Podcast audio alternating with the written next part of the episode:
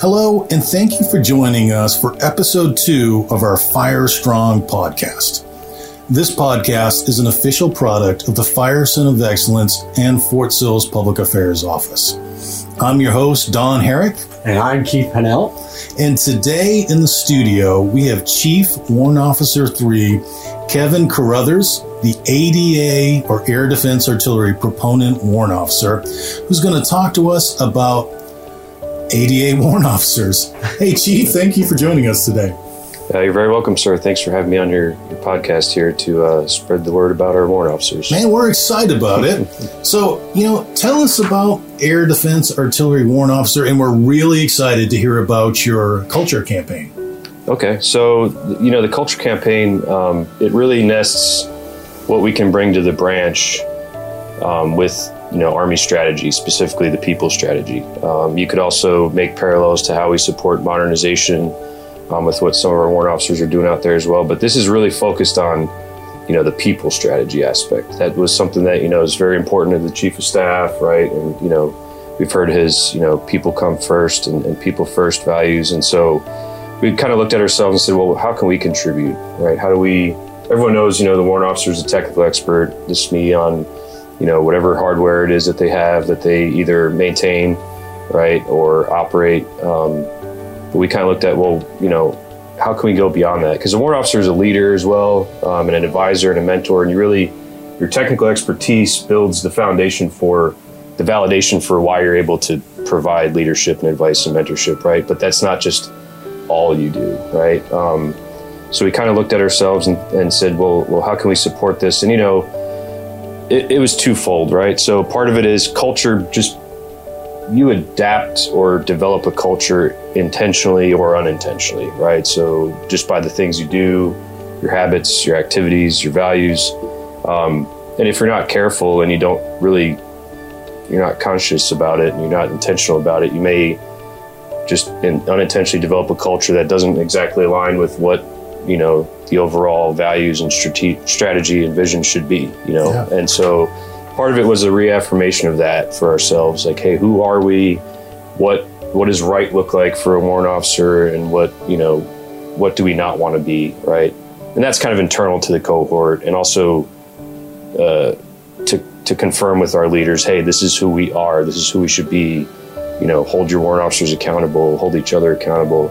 Um, but the bigger piece of it is tying it to that strategy, right? And, and um, showing our leaders really truly why we're value added in terms of where, you know, the Secretary of the Army, and Chief Staff of the Army want to go with the people strategy.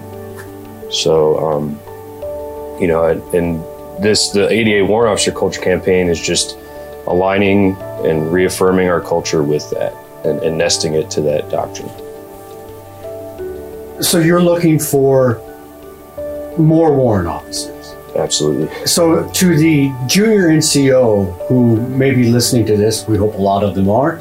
Uh, that what exactly is a warrant officer? Why should a junior NCO or, or a mid-level NCO decide I want to be a warrant officer, and what does that entail? What do they have to do? But first of all, what does a warrant officer do? Because come on, Chief, you know the myth, right? You know the, the, myth is that you know. I don't know if I can. The, yeah, I don't know if I should tell you really. Once what in a while, drinking coffee and makes a point and and then disappears. And but you know, we're all we're having fun saying that, but but the Chiefs serve a very important purpose and role in today's army. So how does one become a chief? And what exactly, you mentioned something earlier, they're the SMEs, they're the subject matter experts for whatever system they're on. So if you wouldn't mind, go, go into that a little bit so somebody listening to this may say, oh, that sounds like something I want to broaden my career with. Yes, so the, you know, in air defense artillery, we are tech warrant officers or technical warrant officers. You know, you have the aviators, right? They fly rotary wing aircraft, and then you have all the all the technician invoices, right? So the premise of a technician warrant officer is that you have a foundation from your enlisted experience on a particular, um, you know, aspect of the army. It could be a system or an operation or a process. You know, maybe you're a logistician or you know, work for a staff judge advocate. In our case, we work with our air defense equipment. So you have your 140 Alpha, that's the air and missile defense C2 systems integrator, right? And so um, their their critical function at the tactical level is integrating the tactical data links so that you know sensors can provide their data, um, digital digital control of systems, right? The integrated air picture, all these things. We obviously you know talking about where we're going with MDO and all that stuff. That's obviously a critical capability. The the 140 kilo is a tactician. Um, so building on that technical understanding of the weapon system, but how do you employ it? How do you operate it, right? At the tactical level. Um, and then the 140 Lima is the technician. So they are the you know field level maintenance um, advisor and, and, program manager for that battery commander at that level. Um, and they are really making sure that the system is you know in, in, the highest condition of readiness that it can possibly be in so that we can do what we need to do with it. Um, we're looking for those enlisted members that you know first of all part of the culture campaign is is in, engagement right? And getting and development and getting after our soldiers at a younger age so that we can market the program to them and say hey you know pfc so and so specialist so and so did you know that this was something you could do? Right? And and if you you know are interested this is how you go about it so that we can groom them and develop them to where when they get to let's say six or seven years time in service and they're a sergeant E5 with maybe two or three years in that leadership role, that's kind of when we want you to make the transition. And, and I say that because we we've had um, our branch has slowly gotten older in terms of the warrant officers that we assess, both older in time and service, um, you know, and, and rank. And so that's good. I mean, we, we, we get seasoned, you know, NCOs that have a lot of leadership experience and, you know, a lot of time in their craft, but you know, it, it hurts us in terms of the long the long game, right? And so we're saying, hey, you know what? If if if you have potential, right, and you've, you're you're kind of at that about seven years time in service, and you've you've met what the prerequisites are, we will take you under our wing and we will develop you the rest of the way. You know, like we're not looking for, hey, tomorrow we can pin two dots on you and you're going to be fire and forget, right? Like there's still a selection process and a development process. You're a W one for two years for a reason, right? And so we're kind of asking the branch to, to you know, look a little bit younger, right? And and also the branch, you know, not to put out any numbers that are, you know, um, maybe close hold right now, but you know, the branch is the branch is growing. That's no secret to anyone.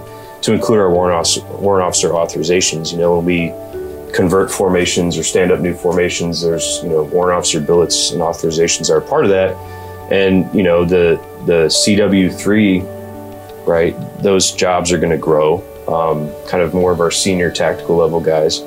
And so if we take someone in who has 12 plus years in service, our biggest threat to attrition is that 20 years in service CW3. That is where our, you know, almost entirely our entire warrant officer population disappears is CW3s 20 years in service. And you can't blame them, right? I mean, you've done your 20 years, you know, thank you for your service and you've served honorably. And, and no one's saying that that's wrong of them to leave, but it's partially our fault for allowing ourselves to assess older and older. We're at about, I think our average is somewhere between 11 and 12 years time in service. And, you know, E7s make up a lot more of our population that we assessed than they did several years ago. Uh, so we just kind of started slipping older and older. And so, you know, we kind of looked at, well, maybe we're just not, maybe we're just not engaging people early enough. Maybe they're not aware until much later in the game, or they weren't developed properly or made aware of these opportunities and, and how to set themselves up for success until later on in the game and they needed a few years to kind of catch up, you know, those sort of things. So um, we're really looking at, you know, if you have seven years time in service when we assess you, you have to stay till W four. You know, I mean, we we'll get yeah. those. You know, we'll keep those. And if it's something you want to do, you just you you have you can maximize your opportunity, right? You can still maybe leave the service at 21, 22 years, but you've made it all the way to W four, and you've gotten to do you know a lot more jobs than you would just get if you you know were a W two when you retired. Um, and so you know that's and something that we're trying to kind of stamp out is a lot of there was some we did it to ourselves, right? We had some people out that, that out there that were saying, well, you know, it's it's move up or move out as a warrant. You know, you get looked at once for promotion, twice, and then you're out if you don't make it. So you really want to make sure that, you know, our first centralized board that that can happen is W three. So hey, you know, if you go too early, you know, you risk the chance of up and out, right? And you end up out before you're eligible for retirement. And to me, that's that's just bogus. You know, I mean, the, the type of if you're driven enough to to um, to make the attempt to to apply to be a warrant officer and you're selected, you're the kind of person that's going to have no issues, you know, making a, a, promotion, and that shouldn't even be a thought. I mean, I'm a personal testament to that. You know, I, I crossed over at just under seven years, and um, yeah, I'm you know I'm getting looked at for W4 this year, and I barely have 18 years time in service. You know, but it was never a thought or something that my mentors instilled in me. Was like, well, wait a minute, you're too young, you should wait. You know, and so now you know, the return on investment for the branch is, you know, I'm going to be here through CW4, you know, so um, we're trying to get, you know, get ourselves a little younger to support that growth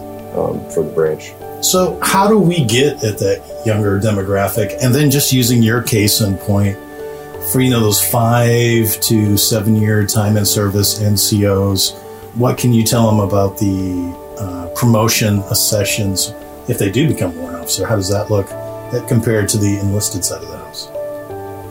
Yeah, so I, I really don't have, um, you know, I don't have data about as far as you know retention, promotion rates, things like that on on the uh, enlisted side. But you know, right now, um, you know that that CW3 CW3 growth we need for FY 28, 29. Those are the those the CW3s of that those years are the people we're going to select this year and next year. You know, it takes us six years to grow that CW3. You know, you're gonna you're gonna put in your application um, about probably a year later. Um, you know, go to the candidate school at Fort Rucker, come to your basic course here at Fort Sill, which all the basic courses are about six months now, um, and then you're gonna. Um, you know, you have two years from the time you're appointed to W1. Right now, that's when you graduate um, WOCS.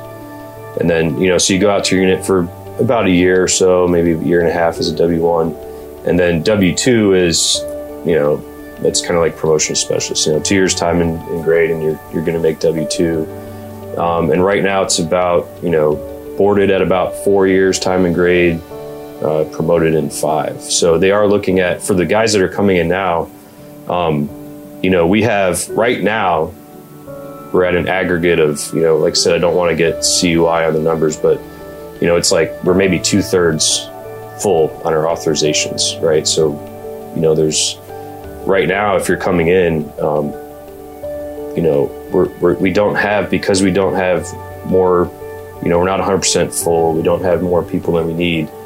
Um, the path to promotion when you get to that look for W3 and W4 is uh, very favorable, you know, and just because, and, if we're not able to keep up now, you know, if we're at yeah. such a low fill now and we're continuing to grow, you know, um, we'd really have to over assess in the next two years to get those individuals to the point where they're concerned with, hey, I might not make CW3, right? And that's part of why we, you know, part of our strategy with the sessions is keeping those year groups healthy so that this is a, you know, beneficial career path where it's not just you know, hey, let's take 90 of you, and then, oh, by the way, you know, 15 of you might make CW3 because we just don't have, you know. Yeah. So that that's a bad marketing ploy too, you know. so we, we have to look out at, you know, and, and some of the people, we will get those individuals that have more than 11 years time in service in every year group, and they attrit out, and that's fine. That, make, that kind of clears up the pyramid through attrition, you know, so that um, people can move forward. So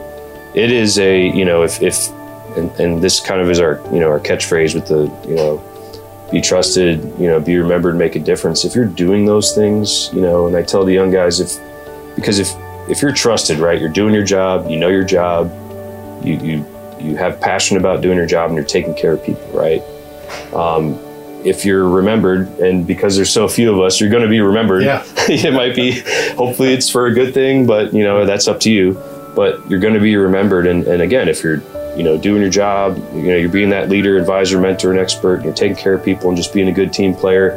you're going to be remembered favorably. And then, you know, because you're doing all those things, you're probably making an impact, right? You may not realize it in the day to day, but as you go from assignment to assignment and kind of go throughout your career, you're going to look back and um, realize what you were doing made an impact. And I think, uh, you know, we cannot run the Army without our enlisted and our NCOs. I mean, I still need good NCOs, but when I look back at the opportunities to make an impact I had as a warrant officer versus when I was enlisted, it's just it's tenfold, you know, and it's yeah. because you um, are when you are trusted and you are put in those positions um, to advise and to mentor and to apply your expertise.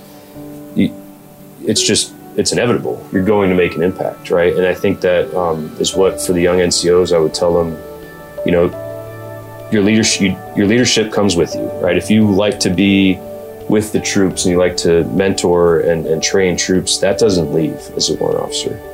Um, you keep that and you take that with you. But you're, you know, just from, you know, the the focus of the development and the training for warrant officers and what the Army uh, you know, learning outcomes are for them, you will just continue to be enriched with more technical experience on your weapon system. And that's a draw for a lot of NCOs is, hey, even officers, right? We've had three 14 alphas now that we've gotten to become 140 kilos. And hmm. the conversation was, hey, you know, I, I really like the being involved in the weapon system, right? I like to be an operator. You know, for the officers, a lot of times they were like a TD or a DAFCO, and they just want to keep doing that, right? Rather than staff and, and command and NCOs. At some point, there's a similar cut for NCOs too, right? Where, you know, they they become used in more of an administrative role, a manager role. They get away from, you know, the weapon system, right? Whether they're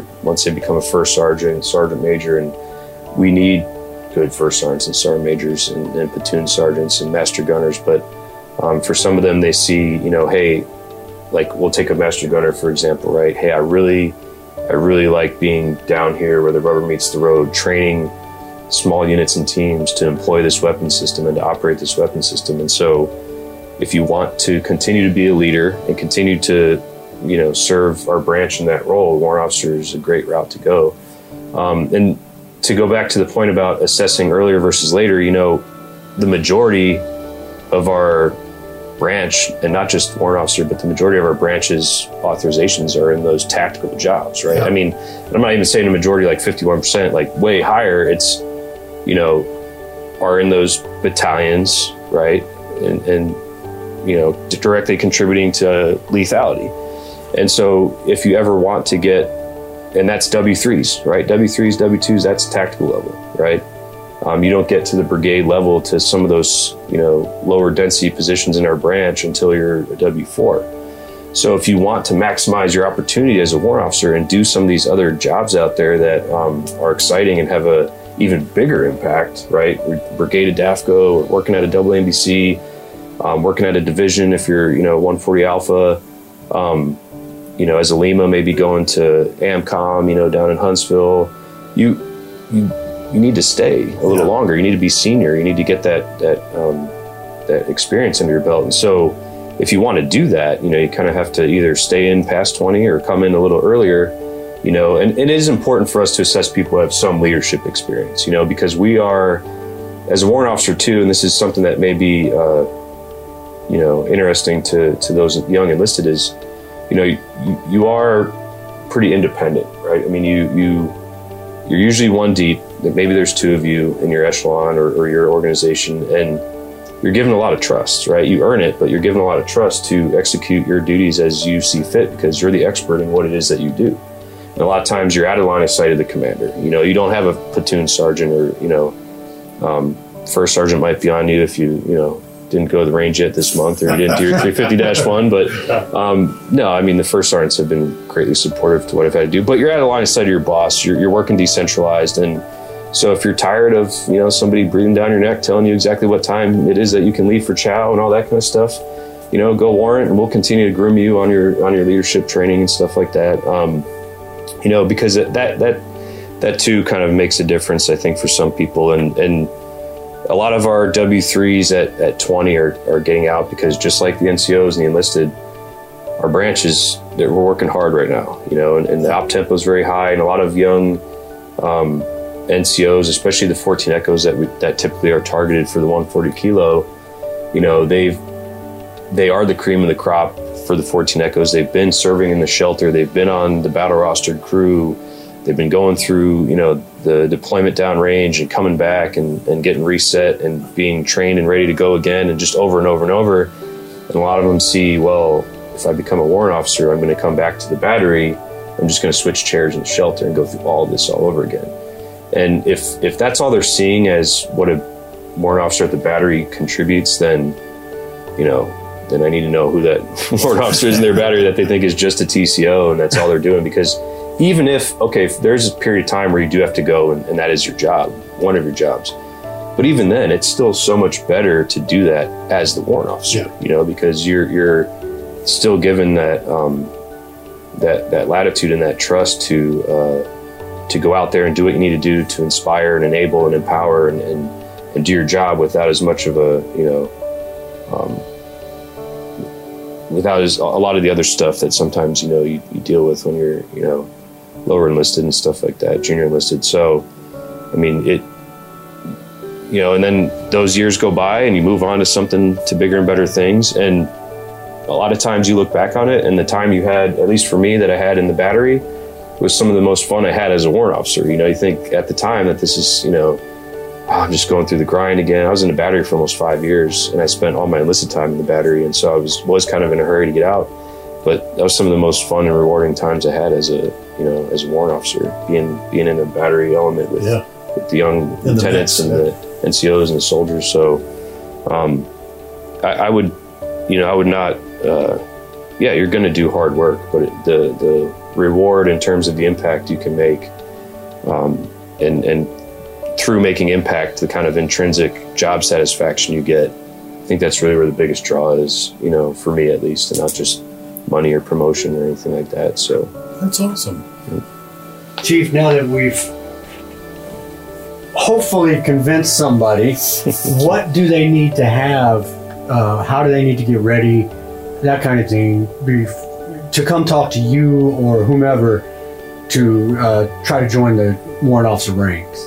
Right. And so the, the, the first thing I always point everyone to is, you know, of course, if you, you know, don't know what to do, you can reach out to me, but I am, I'm not the recruiter. So the recruiters Right. handle the administration and of the application, all the paperwork, all the documents, you know, and, and kind of those general army requirements, right? So I will always point them to the website, you know, gowarrantnow.com. If they type that into their browser, it'll pop up the USAREC warrant officer page um, and start by looking at those administrative requirements, right? And and so there's some that are not the big ones, you know, that aren't waiverable right now is the GT of 110, you know, just Army regulation enlisted going through a commissioning source. You know, have to have the GT 110, U.S. citizenship, high school graduate or GED, um, and you know the secret security clearance. Um, they've taken the APFT off now since we've gotten to March 2022, and that EXORD has expired. Um, more to follow on what will happen with the ACFT and things like that. And then, you know, you can kind of go down the list and there's some other requirements there.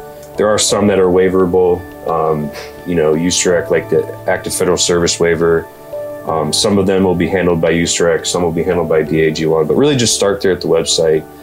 And then um, they are they lay out the MOSs as well. So you have kind of the Army's requirements to become a warrant officer, and then you have the prerequisites that we're looking for for each MOS. And so you go to the MOS feeder table and you click on 140 Alpha, and it'll show you everything we're looking for. Um, but you know, a lot of the things, a lot of times people, sometimes people writing a letter say, "Hey," they call me, "Hey, I got this individual." They tell me three or four things about them, and I'm like, "Well, I need to kind of see the whole picture, right?" So the best, there is no harm in submitting an application. Your application doesn't go to the board if it hasn't gone through the proponent, right? So USAREC will validate it, and they'll basically, you know, pull the waivers out and go start processing them. They'll make sure all the paperwork's there, and they'll send it to me. And that's the proponent validation is really that technical piece, so that specific MOS requirements. And you know, if if at that point I've gotten the whole site picture of who you are and stuff, and I just don't feel like you're there, then you know, reach out to you, have a conversation, have a conversation with your mentor, and we just hold on to it. right? There's no, we don't initiate the board process because once we do that, now there's, you know, ramifications for not getting selected by the board. Um, so there's no harm in just submitting the application, you know, but go to the website and then on the website too, under the contact us information is the POCs for your regional recruiter, right? So like if you're at Fort Sill in the central region, you got Chief Perkins, um, you know, and those recruiters are great. I mean, they all have been rock stars for me in helping us get people, um, you know, through the wickets. And the other thing too that we've seen, I've seen be a hindrance is we publish the MILPER when with all the deadlines, right? This, you know, this board is happening, you know, 21 to 25 March, so the packets are due by this date to USAREC and, and et cetera. And some people, you know, things happen, they don't get the paperwork, the application completed in time, so they realize, well, shoot, I missed the deadline I guess I just have to give up, or I guess I have to wait until the next. We are open to process these applications 24 7, 365. You know, USAREC, wow. USAREC will take an application any day of the year. They will validate it, put it in my gears box any day of the year, and we will get them processed. And if we are a week prior to a board and you don't need any waivers or you need just an AFS and they get that cleared, we will throw it in that in that board. Hmm even if it's the day the board's starting. I mean, we've gotten them turned around very quickly. And if not, it's validated and ready to go for the next board. And you don't have to worry. You just know, hey, I'm, my packet's board ready. And it didn't make it for January, but you know what? There's one coming up in May and it's going to be in there. You know, so um, we just tell people, you know, please get just the, the timelines are there as a guideline to guarantee, you know, you have enough time. But if not, keep working it all, keep pushing it all the way until you hit the goal line and keep me in the loop if, you know, if you're having obstacles, you know, if you're downrange and you got to go to Kuwait to get your physical and it's you're not going to make it in time, whatever the case may be, right? So, um, yeah, just don't give up. And, and I point people to the website if if they clearly haven't been there yet, right? because it's like, hey, I, I, you know, go here first, right? But anyone can reach out to me at any point, and I'm going to help them, even if it is my I have a signature block that is for the people who clearly have just seen my name somewhere and haven't gone to the website. You know, it has all the information in there. It's in the bottom of my signature block, and, and I'll still say, hey, you know, go here first, then come back and let's have a conversation. And a lot of people, especially for 140 Alphas and, and Limas, they're they're not in a formation where they have an air defense warrant officer either. So a lot of times, if they come from an air defense brigade or Patriot battalion, it's like, yeah. well, you know, who's your mentor in the unit? Who's the senior warrant unit? Like, why haven't you talked to them? But if they're coming from, you know, an Army headquarters or the Marine Corps. We all do my part to link them up with with a mentor in that MOS so they can get some you know guidance from on that on that part because everyone needs a letter letter recommendation um, from a CW3 or above in that MOS. So a lot of times we have like 25 series or you know like I said a um, Air Force you know airman uh, tech sergeant or something like that. They they don't have a 140 Lima. You know they're, they're you know, in Okinawa somewhere. So we'll link them up with one one, or you know, we'll, we'll figure out a way to get it done. Interesting. Yep. So I know it's on everyone's mind, especially as they're looking at signing up for additional years. Is there an accessions bonus for warrant officers? Yeah, so funny you bring that up. So there, we, we had a program in, in FY 2021 and we applied to continue that program. And for whatever reason, with what's going on with the, the budget and stuff this year, we just got the approval on Friday um, to go ahead and execute a accessions bonus program and retention so bonus last program. Yes, the 18th of February. So you guys are hearing it here first, right? Yeah, Breaking absolutely.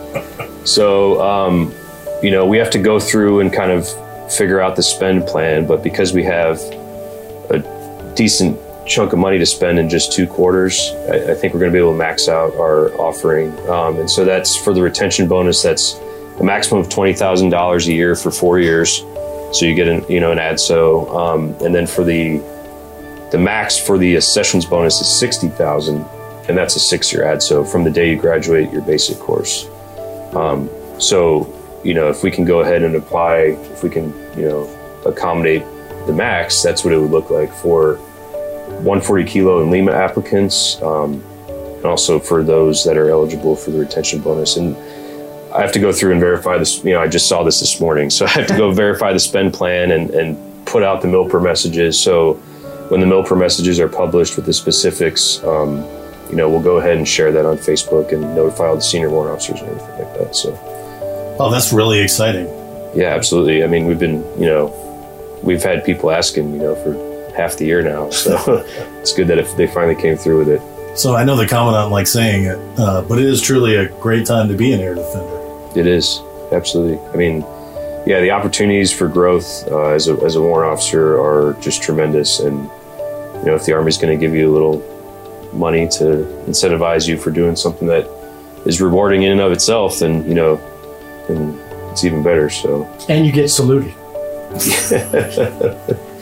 Yeah, yeah. I mean, it's that there is uh, for those that maybe have no idea. You know, the younger enlist, you know, junior enlisted, and, and it's you know you're you're appointed as a W one, then you're you're a commissioned officer, right? So, um, and you're kind of stratified. You know, we are a cohort within the officer corps, so we're stratified with our officer equivalents in terms of hey, W one, W two, you're a company grade, three, four field grade. So you also, you know, part of it is well you need to conduct yourselves and you know as a professional company grade officer but you know if you're overseas and you know you want to get housing on base and you're w3 like you're going to get the field grade officer housing you know so you're you, you you still get to do the dirty work that you did when you were an nco um, but you get a little bit more of the lifestyle and compensation of being an officer in the u.s army um, so it's it's really the best of both worlds that's that's why i did this you know i, I was in for just long enough to see that you know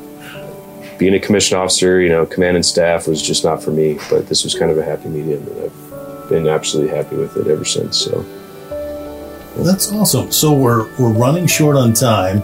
So I wanted just to open it up to you if you had any closing comments or anything that you'd like to add, or even advice to that young sergeant who's thinking about making a change.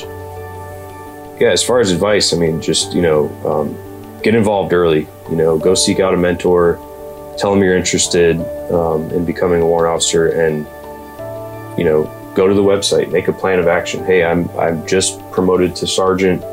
Um, here's what they're looking for and kind of make a timeline you know maybe i can you know maybe it's a 24 month timeline. These are the things i need to do and start working it so that when you hit seven years maybe just promoted to staff sergeant you're you're ready you know? Um, and as far as you know anything else to plug we hit the bonus. We're, we really need 140 kilos. Um, that's always our most challenging session.